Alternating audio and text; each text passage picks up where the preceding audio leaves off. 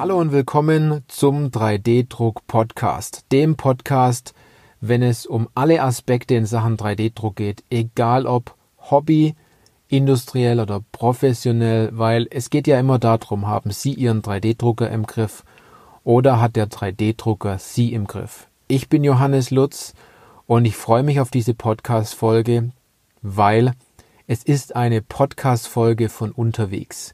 Ich sitze hier gerade im Auto, neben mir die Autobahn voll gefüllt, Feierabendverkehr. Ich hatte gerade ein Gespräch mit, es ist ein Kunde, aber auch mittlerweile schon ein guter Freund und er hat mir ein bisschen berichtet, was er im Thema Wandlungsfähigkeit von Bauteilen, in den letzten Wochen so gemacht hat. Und ich habe mir gedacht, das Thema ist so wichtig und so gut, da mache ich jetzt einen Podcast draus. Wenn Sie sagen, Herr Lutz, also Thema Wandlungsfähigkeit, ich weiß gar nicht, was Sie da meinen, dann erzähle ich Ihnen hier mal eine kurze Story.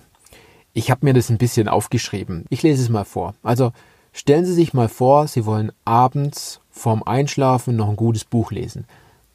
Ich hätte da einen guten Tipp für ein Buch in der Sache, aber da kommen wir vielleicht später drauf. Sie entscheiden sich dafür, die Taschenlampe direkt an ihr Bettgestell zu montieren. Einfachster Weg, dort haben Sie dann Licht, Da Sie aber ein schlaues Kerlchen sind, konstruieren Sie sich also eine spezielle Vorrichtung und drucken die mit Ihrem 3D-Drucker aus.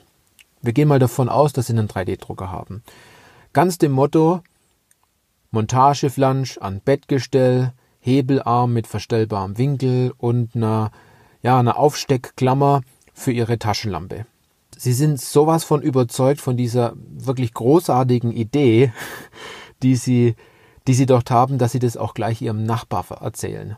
Ihren Nachbar haben Sie so davon überzeugt, dass er sagt, er möchte das auch haben und Sie sollen das für ihn umsetzen. Das Problem ist jetzt aber, der Nachbar hat eine ganz andere Taschenlampe, hat ein ganz anderes Bettgestell und er möchte einen kürzeren Hebelarm haben, weil seine Taschenlampe relativ lang ist. Jetzt müssen Sie natürlich mit der ganzen Konstruktion nochmal von vorne beginnen. Es wäre natürlich viel intelligenter gewesen, die Konstruktion, die Sie gemacht haben, gleich mit Funktionsmodulen, mit Bibliotheken und mit dem Aufbau von einem Baukasten zu hinterlegen. Also sozusagen, dass Sie eine individuelle Halterung für mehrere Taschenlampen auswählen können mit wenigen Klicks.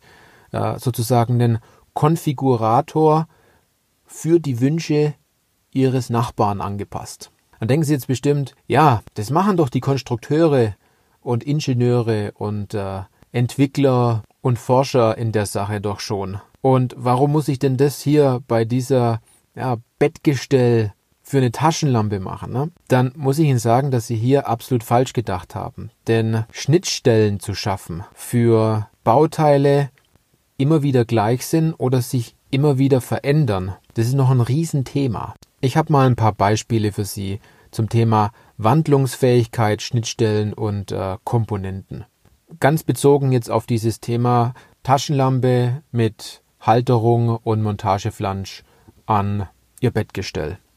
Einerseits gibt es natürlich verschiedene Montageflansche mit verschiedenen Lochabständen, Größen, Formen.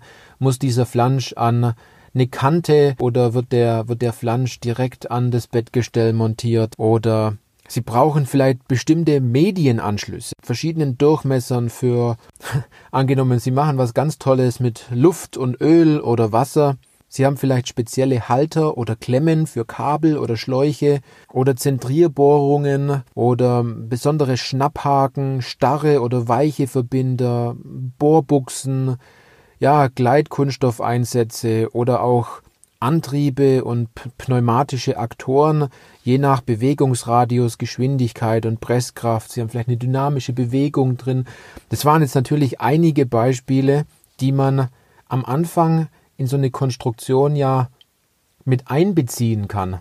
Dass es nicht so ist, dass man, wenn sich ein bisschen was an dieser bereits sehr guten Lösung ändert, dass man nicht alles komplett über den Haufen wirft und das Rad nochmal neu erfindet. Denn es gibt nichts Cooleres aus meiner Sicht, eine bereits bestehende gute Lösung zu verwenden und mit wenigen Klicks, weil sich dort jemand schon Gedanken gemacht hat vorher, das genau in kurzer Zeit auf die eigene Situation oder auf das eigene Vorhaben, die eigene Anwendung anzupassen. Und es lässt sich hier ganz gut zusammenfassen mit, welche Komponenten sind immer gleich und welche Komponenten sind bei jedem anders. Ja, ich sage es nochmal. Welche Komponenten bei ihrer Konstruktion sind immer gleich, werden sich vielleicht gar nicht verändern, oder welche Komponenten sind bei jedem anders?